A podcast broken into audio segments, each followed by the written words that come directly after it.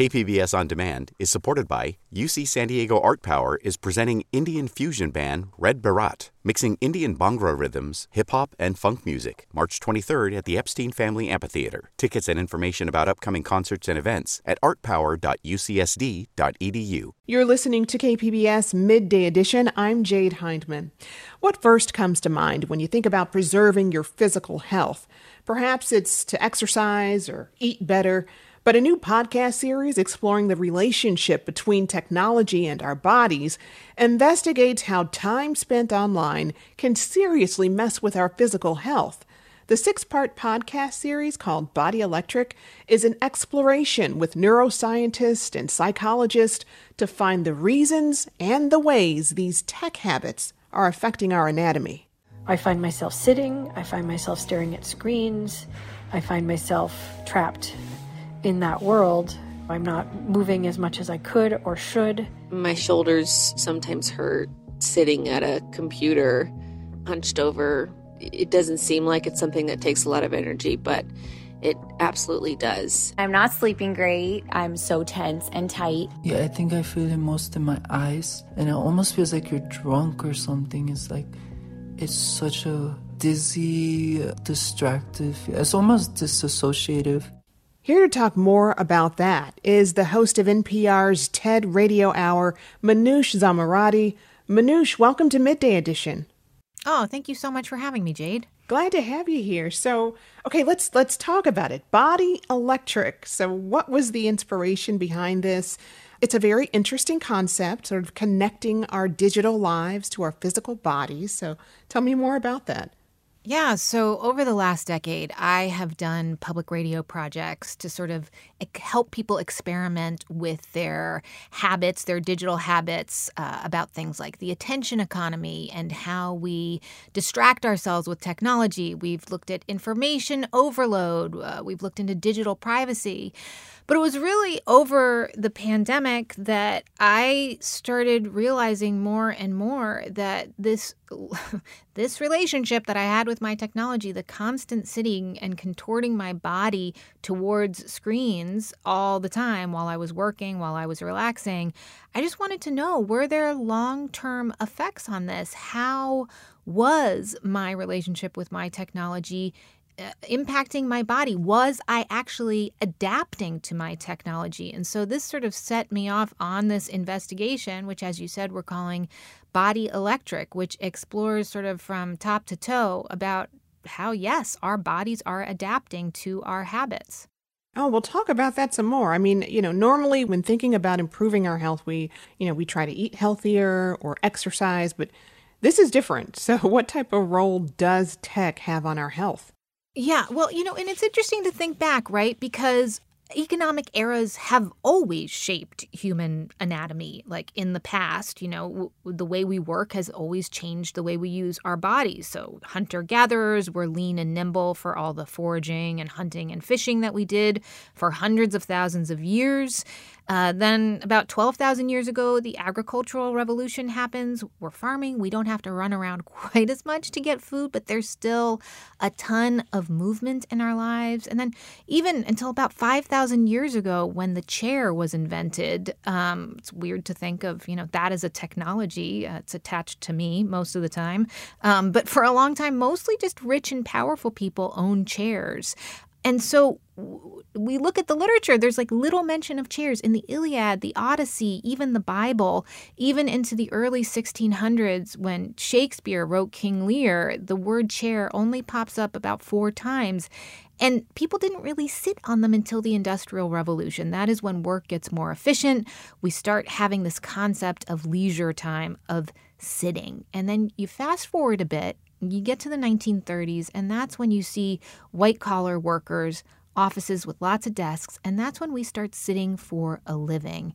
Then, of course, 70s, 80s, and 90s, uh, desktop computers come into the workplace, into our homes. You get laptops, you get smartphones. And here we are, the information age. 92% of all jobs require digital skills. And nearly 85% of all jobs are sedentary. And we are starting to see the effects. In the last 20 years, the rate of young people with type 2 diabetes has doubled. It is predicted that by 2030, 40% of the world's population will be nearsighted. Um, and as you say, we already knew like that sitting is bad for us, but there's a lot more to it. One historian I talked to says he thinks of it as that we have Anthropocene bodies, bodies that have adapted to having everything on demand and being uber efficient. And I think the way I think about it is as we've made our lives, we're so busy, we're, we're moving so fast that really we've put ourselves in the middle of a slow moving health crisis that we each sense a little bit every day when we feel awful at the end of a day of sitting attached to our computer. But then we, we distract ourselves with other screens and we don't think about it. Right. I mean, so tell me more about the, how our bodies are, are physically adapting to meet the demands of this information age. I mean, how are everyday activities like sitting at that computer or having your neck cocked down looking at a cell phone, how does that affect our health? Well, uh, we talked in episode three that's coming out soon. Uh, we talked to an ophthalmologist who's been doing research into why so many kids are going nearsighted. The, the rates are just soaring, and it's happening to kids who are younger and younger.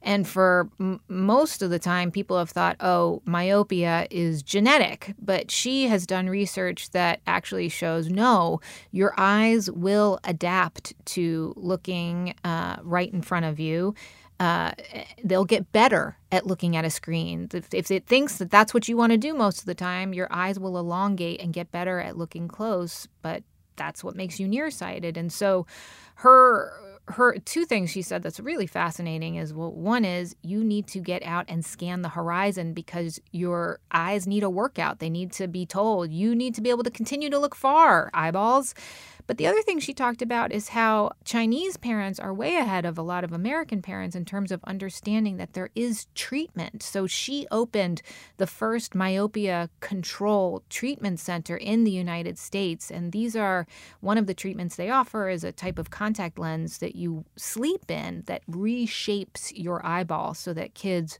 don't need to wear glasses during the day and that they actually stop the progression of myopia. Oh, wow. Can we find those in America? Yes, you can. They are starting to catch on. Uh, I have two kids, and I had never heard of it, but she she says that yes, there people are catching on to it here. Ah, well, that's good. Um, yeah, one unique feature of, of this series is that that you're incorporating a research study with the listeners. So tell me more about that. Yes, this is really, really exciting. So, back in January, I read a study um, done by Columbia University Medical Center researchers that found that the gold standard, the best way to mitigate the long term effects of a sedentary lifestyle, was to simply move for five minutes every half hour when I read this, I was so intrigued, Jade. I was like, "That's it. That's all we have to do." And so I, um, I went and asked if I could be a participant. So I went to the lab, and I sat for one. the first day, I sat at a my computer at a desk for eight hours straight, and they measured my glucose, my heart rate, my blood pressure, my movement. And then I went back a week later, and every half hour they would tap me on the shoulder, and I would go and gently walk on a treadmill. So, two miles an hour. So, you know, not fast at all. So, I'd go over there, they'd measure my all my vitals, and then um, they compared the results of the two days, and it was kind of a shock. I cut my glucose levels when I walked, I cut my glucose levels in half. My blood pressure was down by four by five points. And I rated my mood. I had less anxiety, less depression, and I rated the quality of my work as over 40% better than the day that I was sitting and grinding it out and not moving. So I think, you know, there's a lot of lessons here, right? It doesn't take doing jumping jacks and but it does require regular interruptions. But if in the end our work is actually better, maybe that's okay. Right, right. So it sounds like every 30 minutes you need to get up and get a cup of water at least. exactly, exactly. So what you're bringing up though, sorry, is the interactive portion of this. So after I was in the lab, I was like, okay, well can we do this? Like, is it possible? Like, in the lab, it was great. Someone got me and put me on a treadmill. But I wanted to understand, like, would it be strange if on Zoom meetings, people started standing up and shuffling side to side? Like, what if in conference rooms, people just walked slowly in a circle while they had their meeting?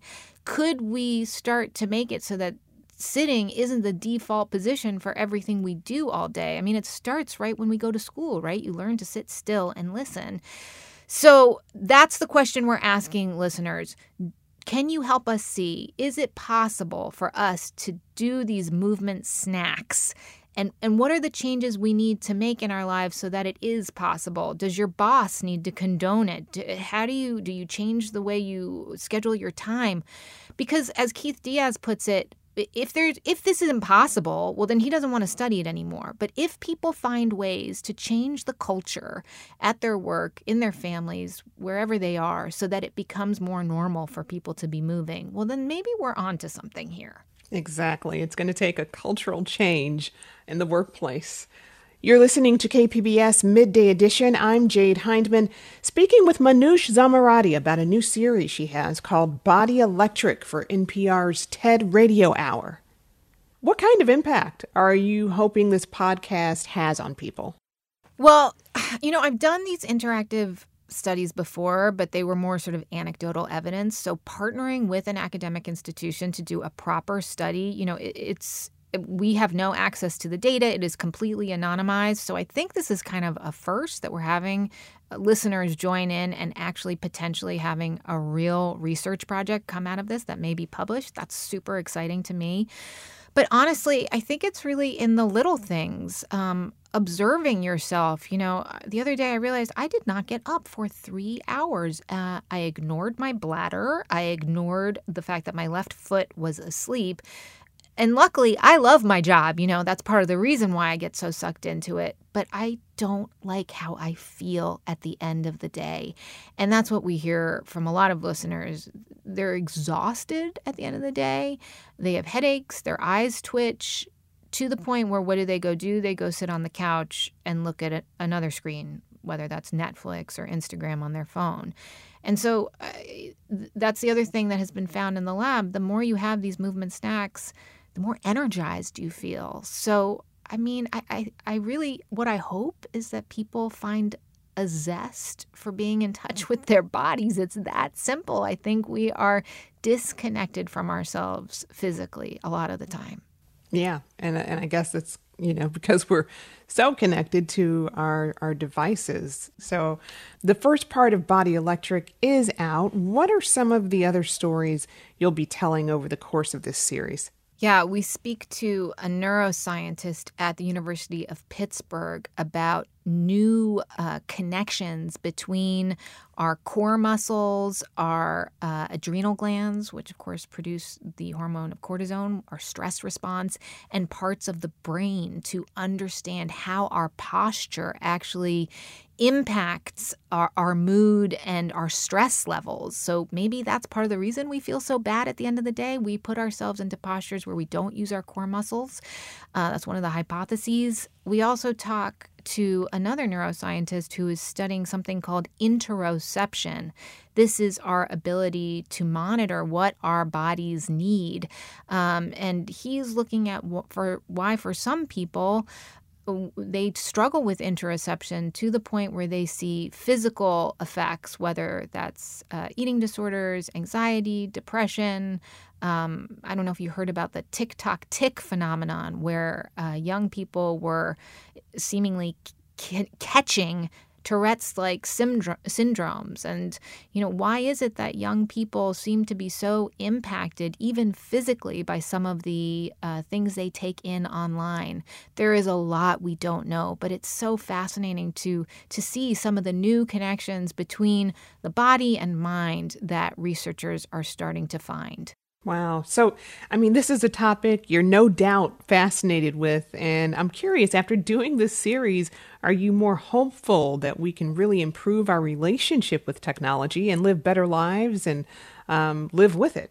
I am because clearly we have struck a nerve here. We have thousands of people signed up to do the study. Um, you know, this is not rocket science talking about how you feel bad because you're attached to your phone all day or your laptop, I think. But I think giving language to it is really important. Talking about it, you know, we talk about, oh, she had too much screen time well, what if we started to say, did you get your stroll time in today? You know, how are how what are simple little things we can do so that we feel that movement is uh, integral to our daily lives, not like, oh no, I have to go upstairs to get my charger, you know? so uh, there was one school we also visited that made me think, okay, maybe we can do this. This is a school where kids uh, don't have desks, where a third of their day is spent moving. They have math, basketball, and just seeing there are places that are experimenting with different types of things and i think we just if we make it i've seen things change when it comes to our uh, relationship to technology our understanding of the good and bad that comes with it and so i think this can change too Wow. Manoush Zomorodi is the host of NPR's TED Radio Hour and Body Electric. You can find the TED Radio Hour and its new Body Electric series wherever you listen to podcasts. Manoush, thank you so much for your insight and joining us. Thank you. It was a real pleasure.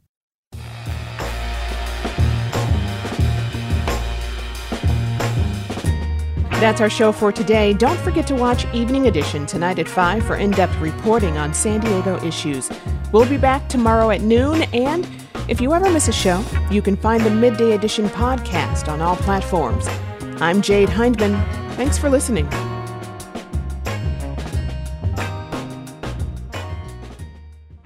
KPBS On Demand is supported by UC San Diego Osher Lifelong Learning Institute, hosting an open house to learn about the upcoming classes and seminars, member benefits, and meet the volunteer leadership team. Saturday, March 30th. Registration at extendedstudies.ucsd.edu/olli.